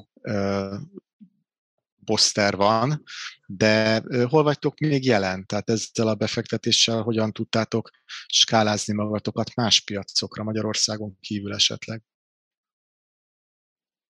Tehát elsősorban mi most még Magyarországon vagyunk aktívak. Itt, itt külön kihívás minden egyes városnak az elindítása. 19 magyar településen vagyunk ott, de ebből azt mondanám, hogy a néhány, tehát mondjuk ilyen 6-7 olyan település van, ahol, ahol igazán komoly kínálatot tudunk biztosítani, igazán aktívak tudunk lenni. Úgyhogy ő mai napig azért a rendelések zöme az Budapesten történik, de, de voltak már határon túli próbálkozásaink, meg folyamatban is van, és, és igazából ezzel kapcsolatban azért a következő hetekben most már tudok egy kicsit majd többet mondani. Azt, azt, azt elmondhatom, hogy, hogy abszolút az a prioritás, hogy, hogy, hogy, hogy túl tudjunk lépni hatékonyan Magyarország határain. Itt azért azt, hogy megtalálja az ember, hogy milyen konstrukcióban, kikkel, milyen felállásban dolgozik az ember, milyen motivációkkal, elképesztő nehéz kihívás, és üzletre üzletre válogatja, hogy éppen egy, egy milyen, milyen konstrukcióban érdemes egy új országban elindulni. Úgyhogy, úgyhogy mi ezt a tanulási munkát elvégeztük, végezzük, és, és most, a, most a nemzetközi terjeszkedés áll előttünk, ami a legfontosabb kihívás. Ami engem érdekel, hogy, hogy ez hogy, hogy működik, arról nem beszéltünk még, én abszolút nem ismerem ezt a mancsot, bevallom őszintén. Hallottam már róla, de gőzöm nincsen. Hogy például van nekem egy éttermem, és akkor van ott bizonyos hulladék, vagy valamit áru, amit nem adok el, ez nem is hulladék, nem is tudom, hogy hogy nevezik ezt hivatalosan. És mit, mit kell Ezek ételek, ezek olyan ételek, amik mind, mind ugyanolyan előírásoknak megfelelnek, mint bármilyen másik étel, tehát szó sincs arról, hogy, hogy hulladékról lenne szó, hanem egyszerűen aznap el nem adott jó minőségű ételek, amik, amiket másnap már nem lehet értékesíteni. Tehát, hogy ez, ez egy nagyon fontos különbségtétel, és hogy hogyan működik, egyszerű a működés, egy mobil alkalmazást és egy weboldalt üzemeltetünk, manch.hu, és, és itt lehet igazából lefoglalni éttermekben, szupermarketekben, kisboltokban ezeket a meglepetés csomagokat, amit hogyha lefoglal az ember, akkor zárás előtt egy meghatározott idősávban lehet ezeket személyesen átvenni, tehát nem szállítunk házhoz, nem személyesen hazafelé munkából mondjuk beugrik az ember, átveszi ezt a meglepetés csomagot, amiben lehet, hogy éppen egyik nap kakaós csiga lesz, a másik nap meg e, túros batyú, mert az ember az helyet választ, ahol tudja, hogy nagyjából mi a profilja, milyen típusú ételek vannak, de nem tudja pontosan, mi fog belekerülni aznap. És így működik a máncs igazából. És akkor erre fel kell, és akkor ki fizet ezért az applikációért? Vagy hogy, Mobil alkalmazásban bankkártyával fizeti ki az ember a fele árát ezeknek az ételeknek. És téteket kifizet? Mi pedig jutalékot kapunk az összes eladás után. Ah, Ez okay. az üzlet. Meg lehet kérdezni, mennyi az a jutalék? Hát Kérdezz ez, le. ez nem, egy, nem, egy, nem egy nyilvános adat, de itt azért ez egy olyan árazás, ami, ami azért több dologtól függ, uh-huh. de, de, de próbáljuk úgy belülni, hogy ez, hogy ez abszolút fair legyen olyan szempontból, hogy, hogy, hogy ebből egyáltalán fel tudjuk tartani a magas minőségű szolgáltatást, de közben lásson azért az, az étterem is ebből a nap végén legalább annyit, hogy a alapanyagoknak, vagy az alapvető költségeknek, vagy a munka költséget, amit, ami azzal jár, hogy, hogy legalább a utolsó órában még foglalkozik ezzel valaki, tudja finanszírozni. De azért ez nagyon fontos, hogy itt olyan ételekről van szó, amit korábban a muncs előtt nagy részt nem tudtak értékesíteni, tehát veszteség volt, sőt még annak is volt ára, hogy elszállítsák, a, ami már lejárt, tehát akkor az már veszélyes hulladék, mi viszont ezt tudjuk megelőzni, még amikor jó minőségű az étel, és így ami veszteség volt eddig, az bevételként jelenik meg a muncs segítségével. Ez jó, ez jó. Igen, most csak az jár az eszembe, hogy amikor New Yorkba költöztem, akkor én is mit csinálják, már elmentem biztonsági őrnek, míg felfedeztem a város, meg hasonló, és elkerültem egy ilyen nagyon, nagyon elegáns hát ilyen rendezvény helyre, ahol tényleg ilyen elitek járnak. És és ha kimondom a nevét, Cipriani. Hogyha valaki akar menni, akkor, és finomat akar enni, akkor ez a Cipriani olasz étterem, és tényleg olyan volt, hogy, hogy jöttek az emberek, volt egy rendezvény, egy-két-háromszáz ember, és akkor meg volt adva, hogy izé, akkor ennyi ilyen pikandió pitét csinálnak, meg ilyen csokis sütít, meg nem tudom micsoda. Csak hát a végén, a rendezvény, mikor lejárt, akkor volt, hogy sok maradt.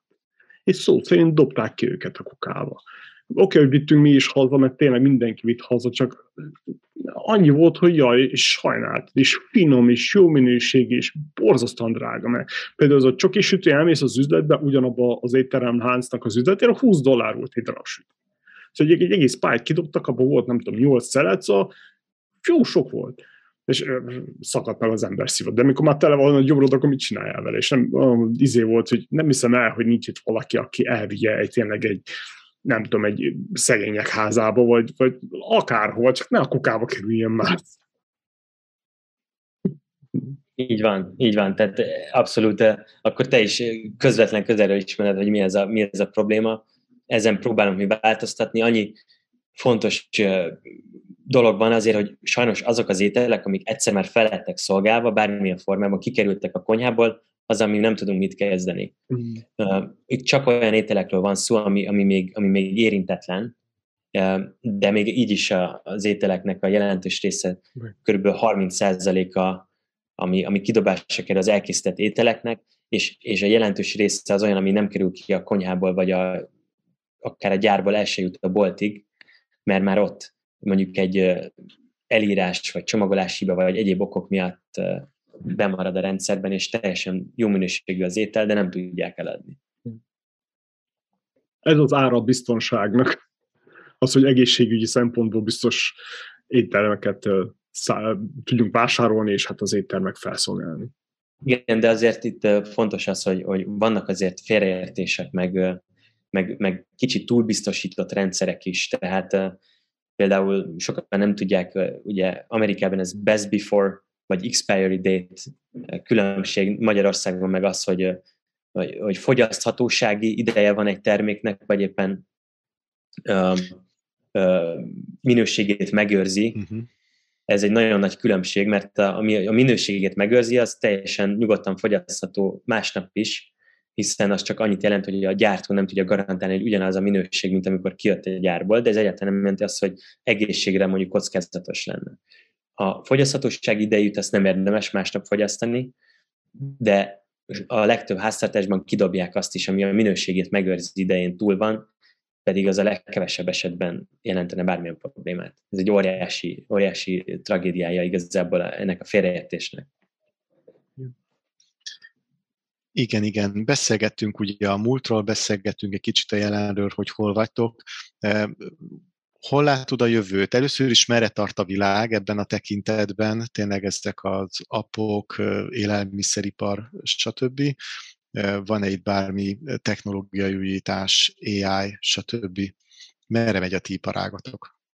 Én nem vagyok mondjuk ilyen nem, nem, nem vagyok, ahogyan, ahogyan ez már korábban elhangzott, hogy nagyon nehéz megmondani, hogy mit hoz a jövő, és, és, és nem érzem magam abban a pozícióban, hogy, hogy, hogy magabiztosan nyilatkozzak arról, hogy mi fog történni, de látok azért én is trendeket, meg követtem a médiában, hogy, hogy, hogy, hogy egyáltalán milyen folyamatok vannak, és az látszik, hogy, hogy, a, hogy egyre inkább digitalizálódik az élelmiszerkereskedelem is, tehát ez a, ez a, a vendéglátás is, tehát itt arra számíthatunk, hogy egyre több dolgot fogunk online csinálni, amit korábban offline végeztünk, az viszont biztos, hogy, hogy arra még várunk kell néhány évet, hogy digitálisan tudjunk vacsorázni, mert a, mert a testünk az még továbbra is itt van a fizikai valóságban, és az étel az egy olyan dolog, amire lehet számítani, hogy a közeljövőben is még lesz rá szüksége az emberiségnek, ezért ez, ez, az, ez az iparág egy olyan dolog, ami, ami viszonylag stabil, attól függően, hogy válságok vannak, vagy bármi, bármilyen iparág összedőlhet, enni akkor is fognak az emberek. Ezért, ezért azt gondolom, hogy erre érdemes építeni, főleg e, olyan módon, e, hogy, e, hogy ez egy kicsit fenntarthatóbb módon szolgálja ki az igényeket, mert erre felé mutatnak a trendek, hogy fontos az embereknek nem csak az most már, hogy egyenek, fontos az, hogy mit, hogyan, és annak milyen hatása van a környezetünkre, jobban belegondolnak az emberek az ellátási láncba, vagy annak a következményeibe, hogy ők hogyan táplálkoznak, illetve ahogyan az infláció is változik, azért az is jellemző, hogy kétszer meggondolják, hogy mit vásárolnak, és, és milyen a kosárnak az összetétele. Tehát ezért ez a két fontos trend van, ami, ami, ami, ami mi is jelenleg a muncsat pozícionáljuk. Nagyon érdekes, és rá is vezetett ez a következő kérdés, hol látjátok magatokat kézzelfogható jövőben mondjuk öt év. Nem tudom, mennyire terveztek előre, mennyire, mennyire tiszta a vízió, mondjuk öt évet még átláttok? Hol szeretnétek lenni? Léteznek öt éves terveink, amik, amik, amikről csak egy dolgot tudok, hogy biztos, hogy nem az fog történni. Mert, mert ezek a tervek olyan dolgok, hogy, hogy hogy annyi tényező és annyi körülmény van, amivel nem tud az ember számolni, hogy azok a tervek arra jók, hogy legalább legyen mihez képest eltérni, főleg egy ilyen korai fázisú startup esetében. Az, az, az ami talán stabil, hogy, hogy van egy missziója ennek a cégnek, ami, ami, ami, ami mentén gondolkozunk, ez az a hármas fenntarthatóság, az, hogy legyen ez egy olyan vállalkozás, ami egyrészt fenntartható üzletileg, tehát mi egy hosszú távon nyereséges üzleti vállalkozást építünk, nem nem egy társadalmi alapítványt, vagy egy közhasznú alapítványt csinálunk, hanem egy, hanem egy üzletileg fenntartható vállalkozást, ami egy fontos érték számunkra, de ezen kívül a fenntarthatóságnak a másik két lába az az, hogy üzletileg legyen, tehát arról beszéltem, hogy legyen ez, ez társadalmilag fenntartható, tehát maga a szolgáltatás egy olyan dolog, ami embereknek szüksége van, és pozitív hatással van az emberek életére, és olyan adott esetben elérhető szolgáltatás széles társadalmi rétegek számára, tehát adott esetben mi az éhezéssel is tudunk valamilyen szinten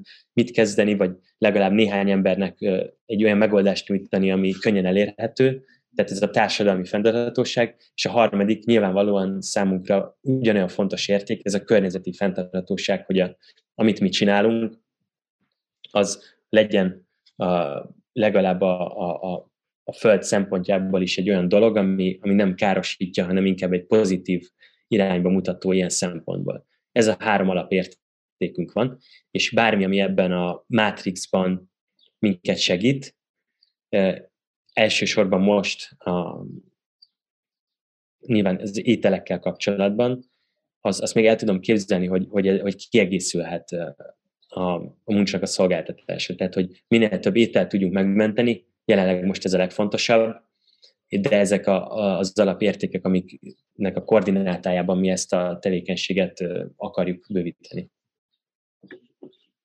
Fantasztikus és példaértékű, úgyhogy ez nagyon sok sikert kívánunk. És szépen le volt egyszerűsítve három aránylag rövid mondatra. Egy kicsit bonyolultabban mondtam el, mert lehetett volna ezt úgy mondanom, hogy társadalmi, üzleti és környezeti fenntarthatóság ugyanolyan fontos, ennél kicsit bokrasabb vagy burjánzóbb mondatokat mondtam, de hát ez a podcast formátum, hogy itt a idő egy kicsit néha de kell is, hogy megértsük. Tehát lehet, hogyha kimondod ezt a három szót, akkor ez lehet, hogy valami más jelent az embereknek. Tehát kis, kis redundancia és körülírás kell, hogy ugyanazt értsük. Olyan, főleg, bocsánat, főleg, hogy ezek a, ezek a szavak annyira el vannak csépelve most tanálva, hogy jaj, mindenki ilyen felszínes, egyszerű, egymondatos, egy szavas mondatokat használnak, és akkor oké, okay, és ez mit jelent? Te szemszögedből ez most mit jelent? És jó, korrekt, korrekt vonatkoztatjuk ezt a saját üzletni, de lehetne ez bármi más is. Tehát azt gondolom, hogy ez egy olyan keretrendszer, ami nem csak a muncsra érvényes, hanem, hanem szerintem egy 21. századi vállalkozónak már ezeket a szempontokat legalább figyelembe kell vennie, vagy ezeket az arányokat meg kell határoznia, hogy, hogy számára mi az igazán fontos. Egy nagyon fontos része van a podcast beszélgetéseinknek, a villámkérdések, hogyha nagyon gyorsan válaszolsz Attila kérdéseire, akkor többet meg tudunk még rólad. Készen engedünk. Utána engedünk. rendben, rendben. Kedvenc Gyere. könyved? Hú, marha nehéz. Most az itt eszembe, amit legutóbb olvastam, ez a Delivering Happiness. Hogyan építsünk egy olyan céget, ahol a, a a munkavállalók, a tulajdonosok és a vevők is boldogak. Elképesztő vállalkozói kihívás, és nagyon jó, amikor az ember példákat tud ezzel kapcsolatban olvasni. Melyik könyv volt a legnagyobb benyomása rád, mint vállalkozó? Hm. Talán, ami most eszembe jut, uh, amit még gyerekkoromban olvastam, ez a Seven Habits, a kiemelkedően sikeres fiatalok hét szokása. Egy dolgot tanultam meg belőle, az az, hogy, a sikereink attól függenek, nekünk milyen szokásaink vannak. Uh-huh. A szokások uralma, hatalma, kialakításának tudománya nagyon fontos dolog. Sokszor feljött ez a könyv. Sokan ajánlották már amit be, adták ezt választnak. Melyik bizniszkönyv segítette legjobban a vállalkozásod építésében?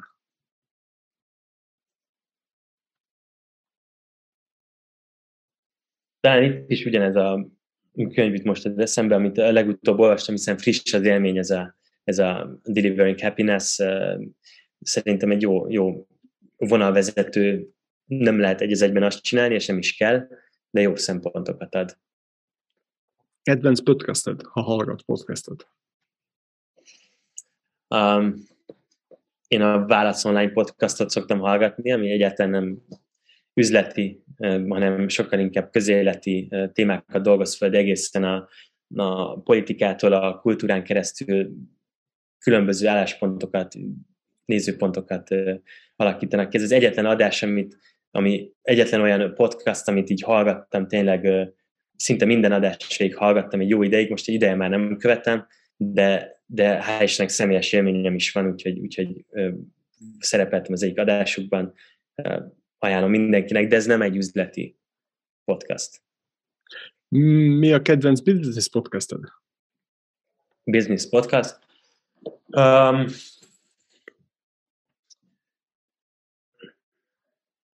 hát talán ami most így eszembe jutott, ez a John Verillo Build to Sell uh, podcast, ami, amiből néhány adást hallottam csak, um, de egy érdekes, érdekes dolog olyan vállalkozóknak a történeteit meghallgatni, akik sikerrel vittek cégeket, vagy éppen nem sikerült, hiszen a, mind a kettőből ugyanannyit tud az ember tanulni.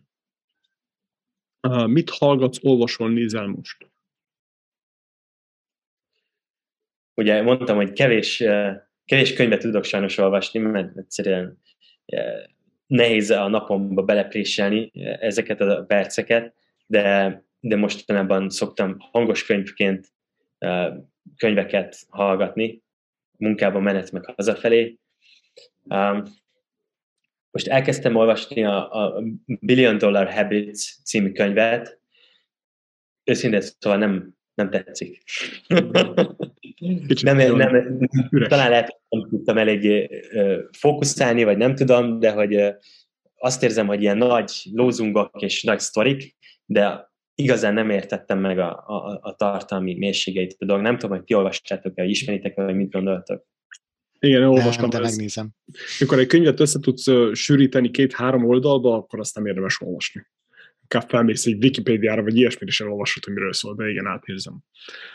Mi az, ami szakmailag most inspirál a legjobban? Na, hát ö,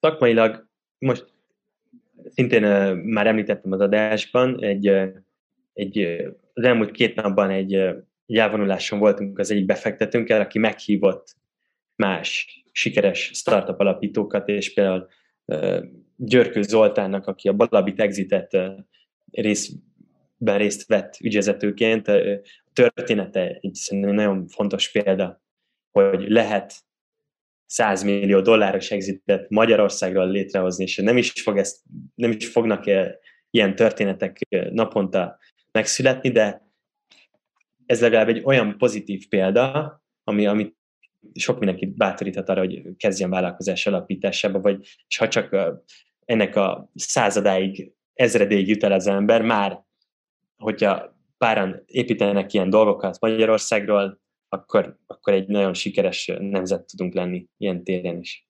Az biztos, az biztos. Hogyan menedzseled a feszültséget? Sajnos azért egy vállalkozás, mindenki tudja, aki már vállalkozott, hogy folyamatos konfliktusokról és, és feszültségekről, frusztrációkról szól. És hogy ezeknek a menedzsmentje elképesztő kihívás. Én, én olyan vagyok, hogy azokat a feszültségeket vagy konfliktusokat engedem kibontakozni, amiből azt érzem, hogy, hogy, hogy fontos, hogy, hogy az energiáimat rászálljam, és, és hogy azoknak a kibontása az, az előremutató. Az olyan dolgokat, amikkel nem tudok mit kezdeni, megoldhatatlan probléma, azokat inkább meg tudom elengedni, vagy, vagy valahogyan túl lépni rajta, hogy minél kevesebb energiámat csatornázzam bele egy olyan dologba, amit úgyse tudok megoldani. Úgyhogy én, én ilyen szempontból konfliktus kerülő vagyok, megválogatom azokat a konfliktusokat, amikbe nekem érdemes beleszállnom és, és bele ragadnom mentálisan. Mi van a sebedben? Mit hordasz általában magadnál?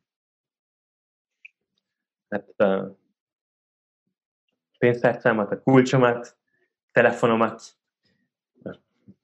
ami közül van, hogy a pont a kulcsom a gyenge láncszem, mert ö, néha kizárom magamat, de hál' Istennek itt a szomszédok mindig megmentik az életemet, úgyhogy, úgyhogy, úgyhogy alapból, alapból telefonomat, meg, ö, meg a pénztárcámat még sose hagytam otthon, valahogy a kulcsal gyűlik meg mindig a bajom, de egyébként semmi izgalmas dolog nincs a zsebemben, egy zsebkendő szokott még lenni. Kinek van? Nem tudom, hogy ennél szokott ennél érdekesebb válasz születni, mert azért szerintem a legtöbbünknek a zsebe az hasonló tartalmú. Nem. A kérdés az, hogy mennyire minimálisan, vagy mennyire feles zsebekkel járkálsz az utcán. De a következő kérdés az, az ehhez vonatkozik, hogy rendezett vagy rendetlen iroda. Most költöztünk új irodába, úgyhogy még nagyon friss az élmény. Költözés miatt most azért még kicsit átmeneti állapotok vannak. Um, az igény megvan a rendezett irodára, az erő nem mindig. Igen. Mit jelent számodra a pénz? Eszköz. Eszköz, ami, amin keresztül hatást tudunk gyakorolni. Mit jelent számodra a siker? ez egy olyan dolog, amivel barátkoznom kell ezzel a szóval, meg, a, meg ennek a megélésével. Tök nagy kihívás számomra, hogy, hogy detektáljam, hogyha valami történik velem, hogy ez most siker, és most szabad örülni. Mert hajlamos vagyok mindig, ha valami pozitív dolog történik, már a következő dolgon gondolkozom, már a következő célt tűzöm ki, nem tudok leülni, és néha nehezen definiálom magamnak is ezt a szót, Úgyhogy, úgyhogy, de mondjuk azt mondanám ilyen általános válaszként, hogy siker az az, hogyha azt érzem, hogy az időmet olyan dologgal töltöm, amit nem cserélnék el másra. Nem tudnék ennél hasznosabb, értékesebb dolgot csinálni most. Hm. És ugye így, így fekszem le, hogy most ez a nap, ez, ez, ez, azt csináltam, amit kellett csinálnom, akkor, akkor, akkor ez, az mondjuk egy sikeres nap. Érdekes, érdekes. Mondjál nekünk valamit, amit még senki vagy kevesen tudnak rólad. Hát ez lehet egy olyan dolog, amit azért tudnak rólam kevesen, mert ezt szeretném, majd kevesen tudják, ezért, ezért nem mondom el. De mondjuk tudok olyat mondani, ami, ami megosztható. Például voltak malacaim. A városba? Lakásba? Nem, az agglomerációban élünk, de egy kertes ház, itt nem, nincs senkinek malaca Budakalászon, ahol lakunk, úgyhogy csodálkoztak is a szomszédok, de annyira, annyira rajongtunk a tesóimmal a malacok iránt egy disznóvágáson, nagyon megszerettük őket, meg sajnáltuk őket, és addig hisztiztünk, amíg be nem adták a derekukat, és kis malacokat vittünk haza, amik utána megnőttek egészen nagyra, és nagyon agresszívak lettek, meg büdösek, úgyhogy egy idő múlva jobb, jobb helyre kerültek, mint nálunk a kert, de ez egy érdekes kaland volt gyerekként. Ők voltak a Muncsnak az első alapítói? Hát ők is mindent megettek, de azért a Muncs az nem arról szól, hogy mindent megesszünk, hanem azért hál' Istennek elég, elég nagy a különbség a kettő között. Szerinted mennyire fontos a szerencse az üzleti életben? Tudsz mondani egy százalékot? Hát attól függ, hogy mi az, hogy szerencse. Szerencse. Hogyha azt mondjuk, hogy szerencse azok a tényezők, amiket az ember nem tud maga befolyásolni. Ugye itt, itt tesszük fel a kérdést, hogy azok a körülmények, amik, amik nincsen semmilyen hatása az embernek, és mégis hozzájárul valamilyen módon pozitív irányba az végeredményhez, akkor, akkor azt mondom, hogy, hogy az én világomban több az a dolog, amit, amire hatással tudok lenni, azt gondolom, mint ami nem. Tehát mondjuk maximum 49% mondjuk a szerencse, de azok lesznek a vállalkozók, akik, akik abban hisznek, hogy kontroll gyakorolnak a, az életük meg a munkájuk felett, mert akik azt gondolják, hogy csak sodródnak, azok nem gondolják, hogy érdemes vállalkozást indítani. Tehát kell egy, egy, egy átlagosnál nagyobb önbizalom, meg a saját munkába vettett hit ahhoz, hogy valaki vállalkozó legyen, úgyhogy én is inkább ezen az oldalon vagyok, aki azt gondolja, hogy, hogy itt nem a szerencsével, hanem a mun- kemény munkával lehet sikereket elérni, úgyhogy ezért, ezért vállalkozom. Mi az élet értelme? hát, ez a leg, legelcsépeltebb kérdés, ami sarokba lehet szorítani az embert. Hát itt azért én, én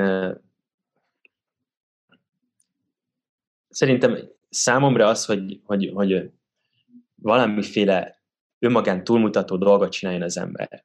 Hogy ne, ne, ne csak létezzek, hanem alkossak is.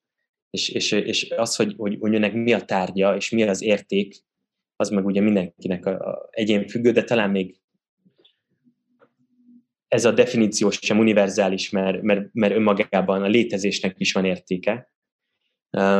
De hogyha azt kérdezed, mi az értelme, tehát benne van az értelem szó, az értelmesen eltöltött idő számomra az értelem. És az, és az értelmes, ami értéket teremt másoknak is, nem csak nekem. Nagyon szépen köszönjük. Ez volt az utolsó kérdés. Igen, köszönjük szépen. Köszönjük. Hát, köszönöm én is a meghívást, nagyon érdekes és rendhagyó beszélgetés volt szerintem, úgyhogy remélem, hogy a hallgatók is így gondolják, és megírják azokat a kérdéseket, hogy hogyan érdemes egy kicsit felkészülni. Úgy legyen. Kíváncsian várjuk mi is. Köszönjük szépen még egyszer. Sziasztok, Sziasztok. köszönjük. Est, szervusztok. Mit tanultál a mai részből, illetve mit hagytunk ki a mai adásból? Ez a két kérdés foglalkoztat minket minden egyes adás után. Arra kérünk, hogy küldj egy e-mailt, és hozd meg az gondolataidat. A vállalkozásod fejlődéséhez és annak nemzetközi skálázásához elengedhetetlen eszközöket a Magyar Business Platformon találhatsz, iratkozz fel, csak egy percet vesz igénybe. Kövess minket a Youtube-on, ahol megnézheted a klippeket, teljes adásokat, kérdezhetsz, és válaszolni is fogunk. Ezeket a beszélgetéseket a Magyar Business honlapon már videókesz formájában elérhetitek, sőt, a régebbi epizódokat is dolgozzuk fel folyamatosan. Ezennel szeretném megköszönni a vendégeinknek, hogy eljöttek a virtuális stúdiónkba. Foris Adléla voltam, köszönöm a figyelmedet, és köszönöm a csapatnak. Nazsi, Regina, Jami, Bálint, György, Laci. Hatékony skálázás mindenkinek, és kellemes nyarat!